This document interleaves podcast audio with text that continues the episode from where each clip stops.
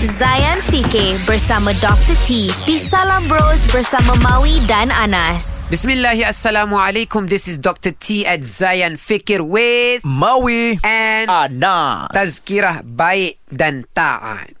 Berbuat baik atau taat ertinya menghormati kepada kedua orang tua itu wajib dan pasti. Lakukanlah pekerjaan yang mereka sukai. Ini tanggungjawab kita bukan main suka hati. Ingatlah kepada pengorbanan seorang ibu.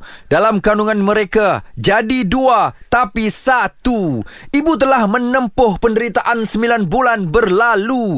Dua tahun berjaga malam kerana kita minta susu. Ayah juga apa kurangnya dia sebagai ketua. Memastikan makanan di rumah ada sentiasa. Keluar bekerja setiap pagi dan balik malam buta.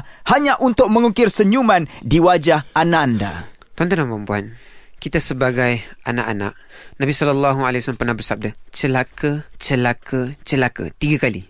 Para sahabat bertanya, siapa yang celaka? Dia yang mana mendapati kedua ibu bapanya tua, tapi gagal untuk memasuki syurga melalui berkhidmat hmm. kepada kedua ibu bapanya. Hmm. Berapa ramai di kalangan kita? Tepuk dada tanya selera. Ibu dan ayah kita dah tua, dah tak larat.